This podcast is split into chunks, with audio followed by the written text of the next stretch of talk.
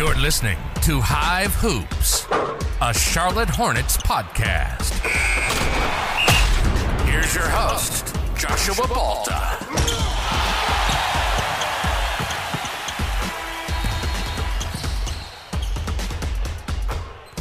Hive Hoops post trade deadline episode coming at you today. I know everybody was excited. Well, not everybody was, was excited for the uh, trade deadline. Many in Hornets, Hornets Landia was worried about Mitch No Moves Kupchak possibly making uh, an appearance, but the Hornets did end up making some moves.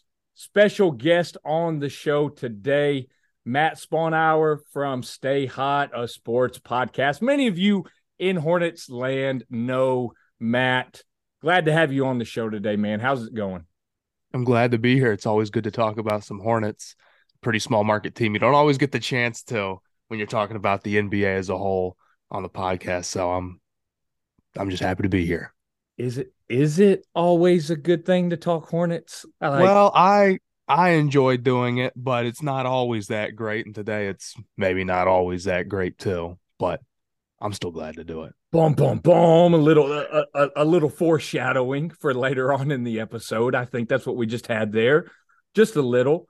Um, no, man, look, love this team. I, I just wish it loved us back every once in a while, right? It's tough, man. I mean, I, I feel like a lot of times I try to be positive about them, and I feel like compared to a lot of people on Twitter, I am positive about them even when yeah. Mitch Kupchak doesn't make any moves, most of the time I feel like I get where he's coming from. And I don't necessarily hate not being super aggressive in the trade market. Uh, but today was maybe not the greatest. More foreshadowing. I love it. I love it. So we're going to hop right in.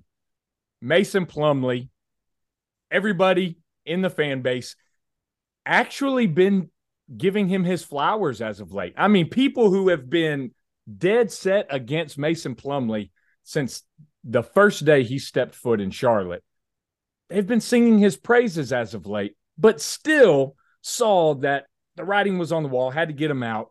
It's time to hand the keys over to Mark Williams. Uh, Nick Richards get those backup minutes so that we're not having that weird back and forth every four or five games mm-hmm. where Mark Williams all of a sudden sits and Nick Richards gets an appearance. It was time, right? And so Reggie Jackson coming to Charlotte, not for real, but he is.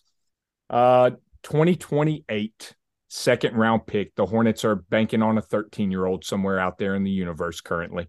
We'll see what comes of that. But that's uh, the big uh, Mason Plumlee open up the front court minutes trade. And then you had Jalen McDaniels being traded for two seconds and Svi Mykhailiuk, which is going to be an Eric Collins special. If he stays in Charlotte, that may be another Reggie Jackson uh, situation there. We'll see. Uh, maybe probably not on the buyout market, but more of just being like, hey, man, you're good.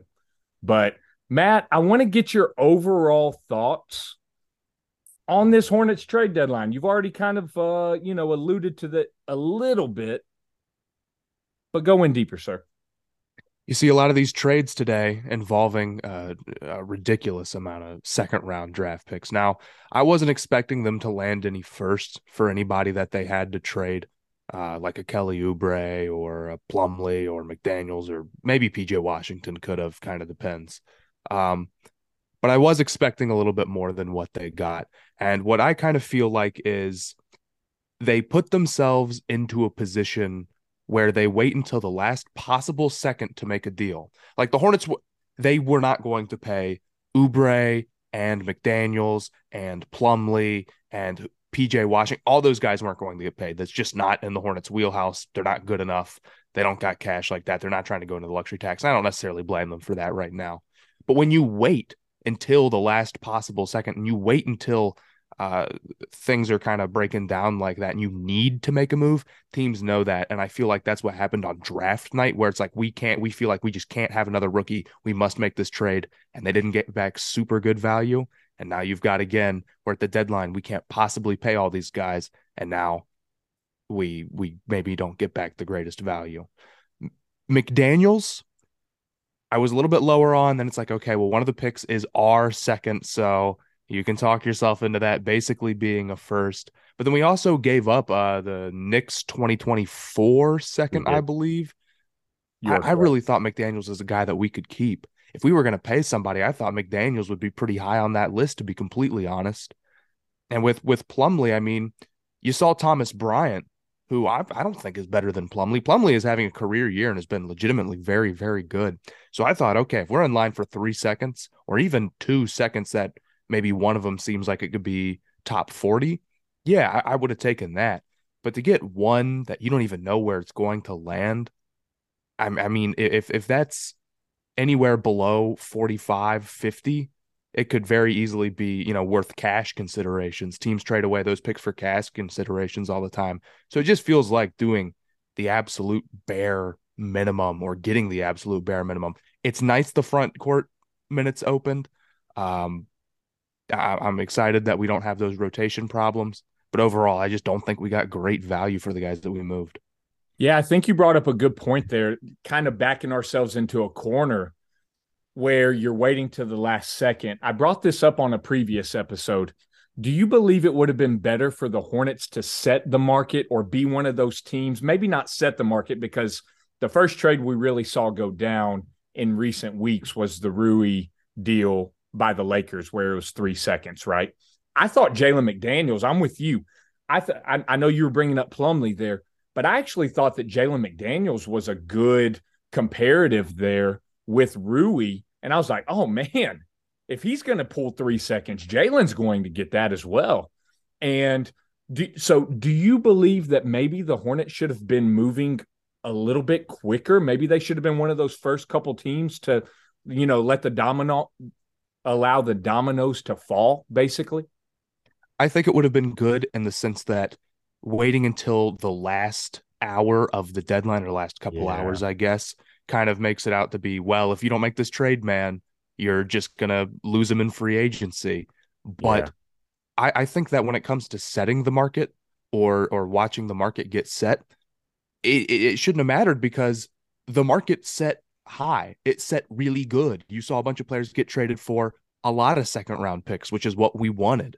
So maybe in hindsight, you could say if you had been earlier, things that would have worked out. But I, I, think the market played out exactly the way that you wanted to. A lot of role players were getting traded for a lot, and you had some guys that a lot of teams needed, and you still didn't get what I think is equal value back for them. Yeah. Have you ever seen so many guys go for four and five second round picks? No, I and that that's I mean that's a totally new thing. I can't remember the last time I saw five or even really four second round picks in a trade. Just unreal. I mean, who who all was it? I mean, Jae Crowder, Gary Payton, uh, Jae Crowder, Gary Payton, Josh Richardson went for yeah, Josh Richardson. He went for to... he went for four, correct? That's yes. Saddiq Bey. Saddiq Bey is another when he one. was rerouted to Atlanta.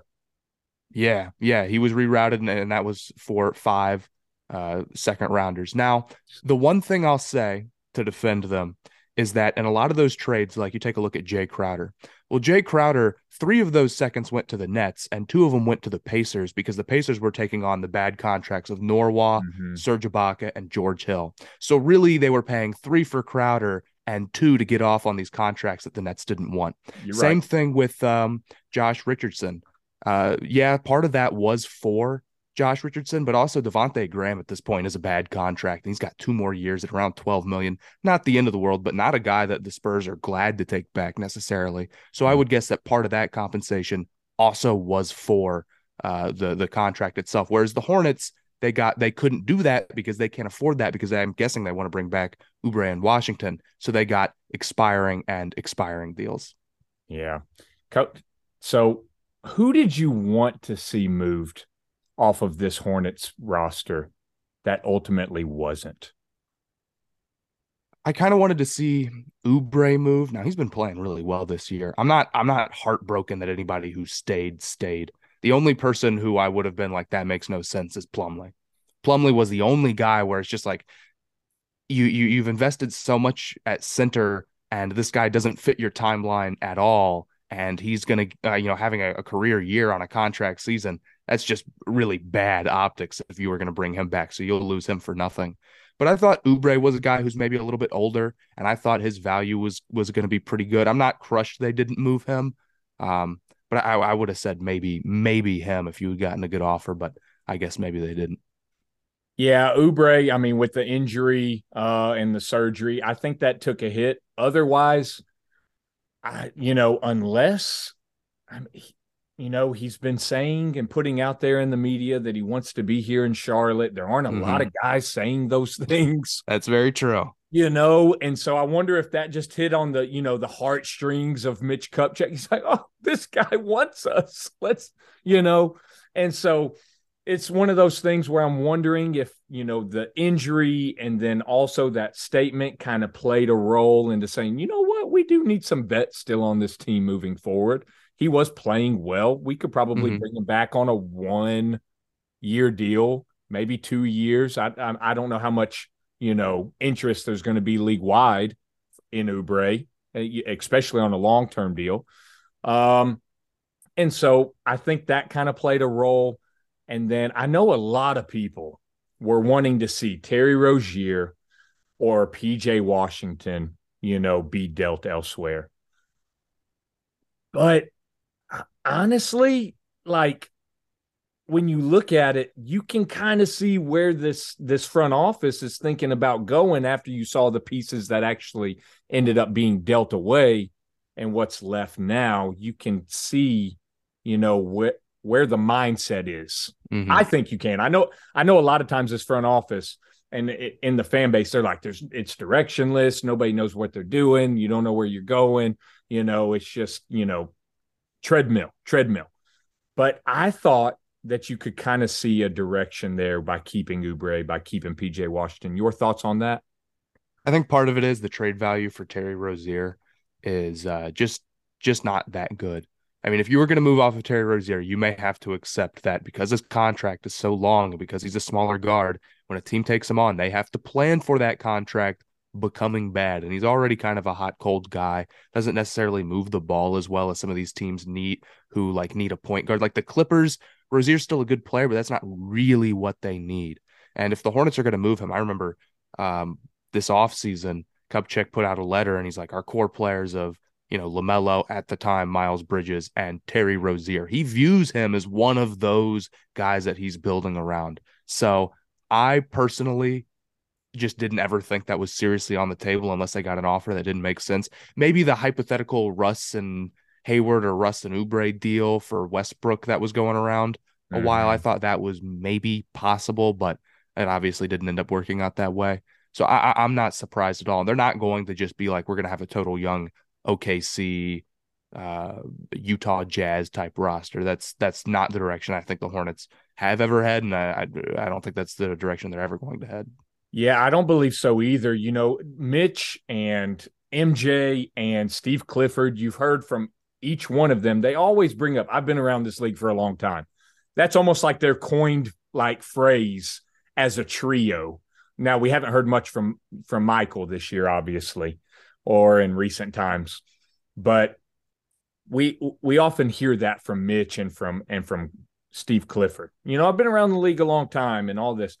They don't seem whatsoever interested in just going completely young. I think that's why when the team drafted LaMelo and went out and signed Gordon Hayward, like you could see immediately, boom, like there were moves being made to bring in some vets. Mm-hmm. And so I I'm with you on Terry Rozier not being a piece that the front office wanted to move as much so as the fan base and then also that maybe he didn't have the value that the fan base thought he had as well on the open market. But piggybacking off of that, do you believe that the Lakers deal where they ended up getting uh, D'Angelo Russell, um, and then uh, obviously the you know massive one that went down at midnight between the Nets and the Suns, KD going to Phoenix. Do you believe those deals had any bearing on any potential trades that involved Terry Rozier to those teams? I I really think that when competitive teams look at Terry Rozier, he's a good player. I really like Terry Rozier. He's one of my favorite Hornets in a long time. But ultimately, there are kind of a lot of Terry Roziers out there. There's a lot of guys who can score the ball in the NBA right now. So you look at what else he's got. he's just not a strong defender, and he's he's not good, great at moving the ball, or as much as you'd like a guard of his size to be. And that makes it maybe more of a last resort for those teams than it could have been.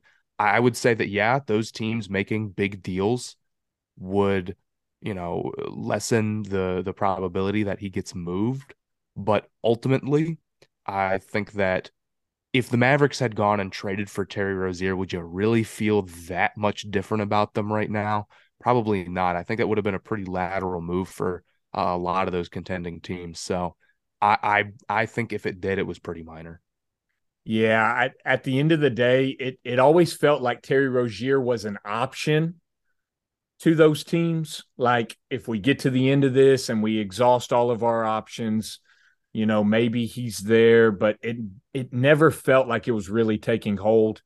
And like we both stated, I think that this front office actually values Terry Rozier on this team. I think that's why they went ahead and extended him early and gave him that contract deal early, um, just to lock him in because he is a guy that, you know, yeah, he has some up and down play, and uh, you know, hot cold is perfect way of describing Terry Rozier, but he is that that veteran. He is that guy on the team who is going to be, you know, scrappy. He's going to fight. He's going to go down swinging. Now, he may not pass the ball and he might shoot the ball every time that he has it in the fourth quarter going down swinging, but he's going to go down swinging. Um, so all of these moves, um, you know, league wide. And then when we look at the Hornets, you know, only two moves, but, you know, opening up those front court minutes for the young guys and then moving Jalen McDaniels. Um, what does this mean moving forward for the Hornets? Both this season, the remaining, what, 20 ish, 25 games that are remaining, and then also headed into uh, the off season. Well, I think it makes you very confident. I think there was some drama about like, okay, well, McDaniels kind of looks really good, and PJ Washington is maybe not taking the step that you wanted to. Is there some possible drama with that contract situation? And now it's like, nope. They're. I mean, I'd assume they're bringing back PJ Washington. I'd assume that they're bringing back Kelly Oubre now. Um, so I, I think the guys that are here, they've kept here because they plan to sign. So I think that is probably my takeaway. Other than that I think this is pretty business as usual. I'm not super stunned. I, I, don't know if trading Plumlee, other than the fact that I guess they really like Mark Williams and Richards, or they feel decent about them, or they at least are thinking about the future enough to know that moving Plumlee is the right call. But other than that, I, I don't know if I have any huge, huge future takeaways from the moves they made today. Yeah, I guess the one that comes to mind, um, I, like you said, moving off of Mason Plumlee, that at least gives you, you know, the confidence that the front office was sitting there saying, okay, we gotta, we gotta get him out of the way. Like, thank you for what you've done. Career year, all of those things. You've been playing really well, but we've got to get you out of the way. We've got to get our young guys on the floor.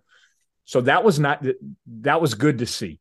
And so there are there are a lot of people that, you know, in the fan base, on Twitter, on socials, all the things that even when Plumlee was moved, they're like, "Hold up, we didn't get we didn't get a pick because it was a little delayed on the uh, on the uh, you know details of that." Mm-hmm. And then you know when when it was said that we got one pick, oh, we didn't get two picks. I was like, man, what did I thought you guys just wanted Plumlee out of here? Like like like now you're mad that we didn't get what you thought that we were going to get. Like it just felt like one of those things where the fan base couldn't be, you know, the appetite couldn't be met.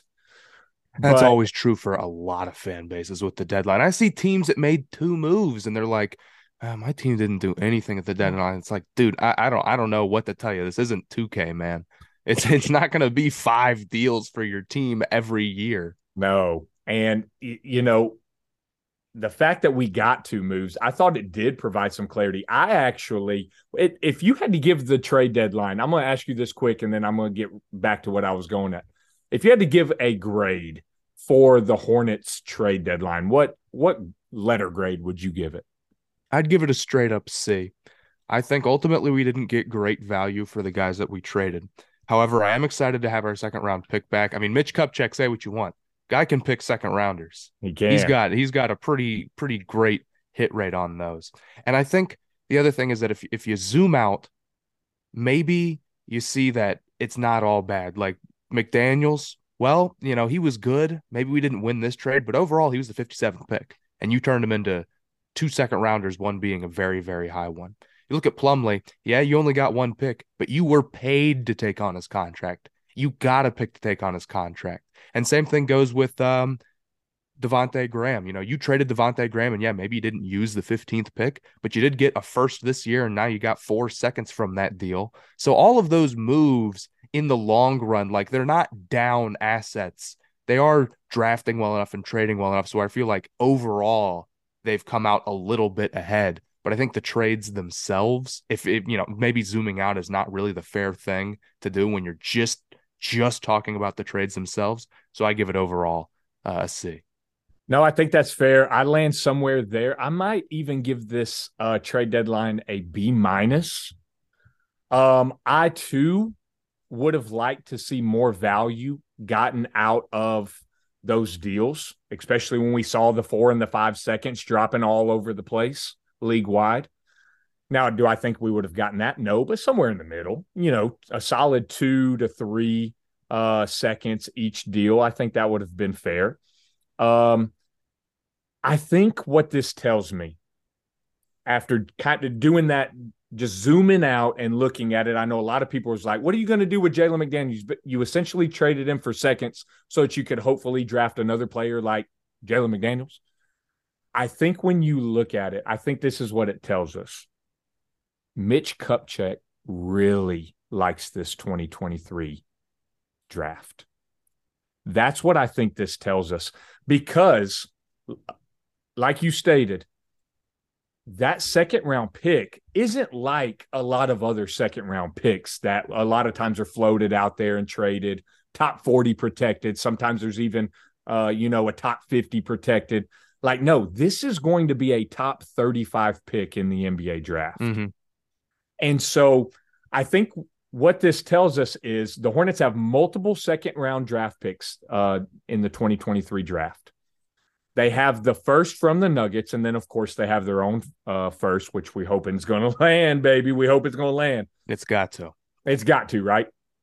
But what all this trade capital is telling me, and with the Jalen McDaniels deal, Mitch is probably going to use that draft capital to move up and grab a guy that he really, really wants. And that may be able, he may even be able to use that second round pick that was acquired in order to move up higher in the first round off of that Nuggets pick. And maybe even a couple more. Maybe he's able to flip what happened last year where the 15th pick went for a future first and four seconds to where we're he's being able to flip a lot of those assets into the first round and improve that pick from the Nuggets. And so moving off of Jalen McDaniels wasn't that big of a loss for me, honestly. And I I I know you said that you really liked Jalen McDaniels. I did too. I liked what he was doing. But at some point, this is a 15 win team and you can't bring all the same guys back that's, from that's, a 15 there's a lot team. of truth to that yeah it's like well we have to keep these eight players well keeping those eight players so far has not been awesome for the team you? apparently do you really have to do that i'm not sure and so you know i from my standpoint i felt like the hornets front office had to make a decision between pj washington jalen mcdaniels and throw this name in there Cody Martin, because he was the last Hornet that was signed to a deal. I don't feel like you could have all three of those guys on the team moving forward. I felt like you had to pick two, maybe even just pick one and move with it because Cody's knee issues are starting to get to me a little bit. I think they're starting to be a little worrisome. I like Cody. I like his game. I like what he can do. But his knee's starting to it's starting to worry me a little bit. But I felt like the front office just looking at it's like, man, we sign all these guys. We got the same team coming back next year. And is that what we need? Not really. Yeah, I agree. And and I, I agree with your point that trading up is very possible. I hadn't even thought about that, but you saw him do a similar thing with uh, Kai Jones, who he ended up trading up for as well. Um, I I think and and, and I I'll, I I agree with Mitch. This is a good year to have a lot of picks. So It is.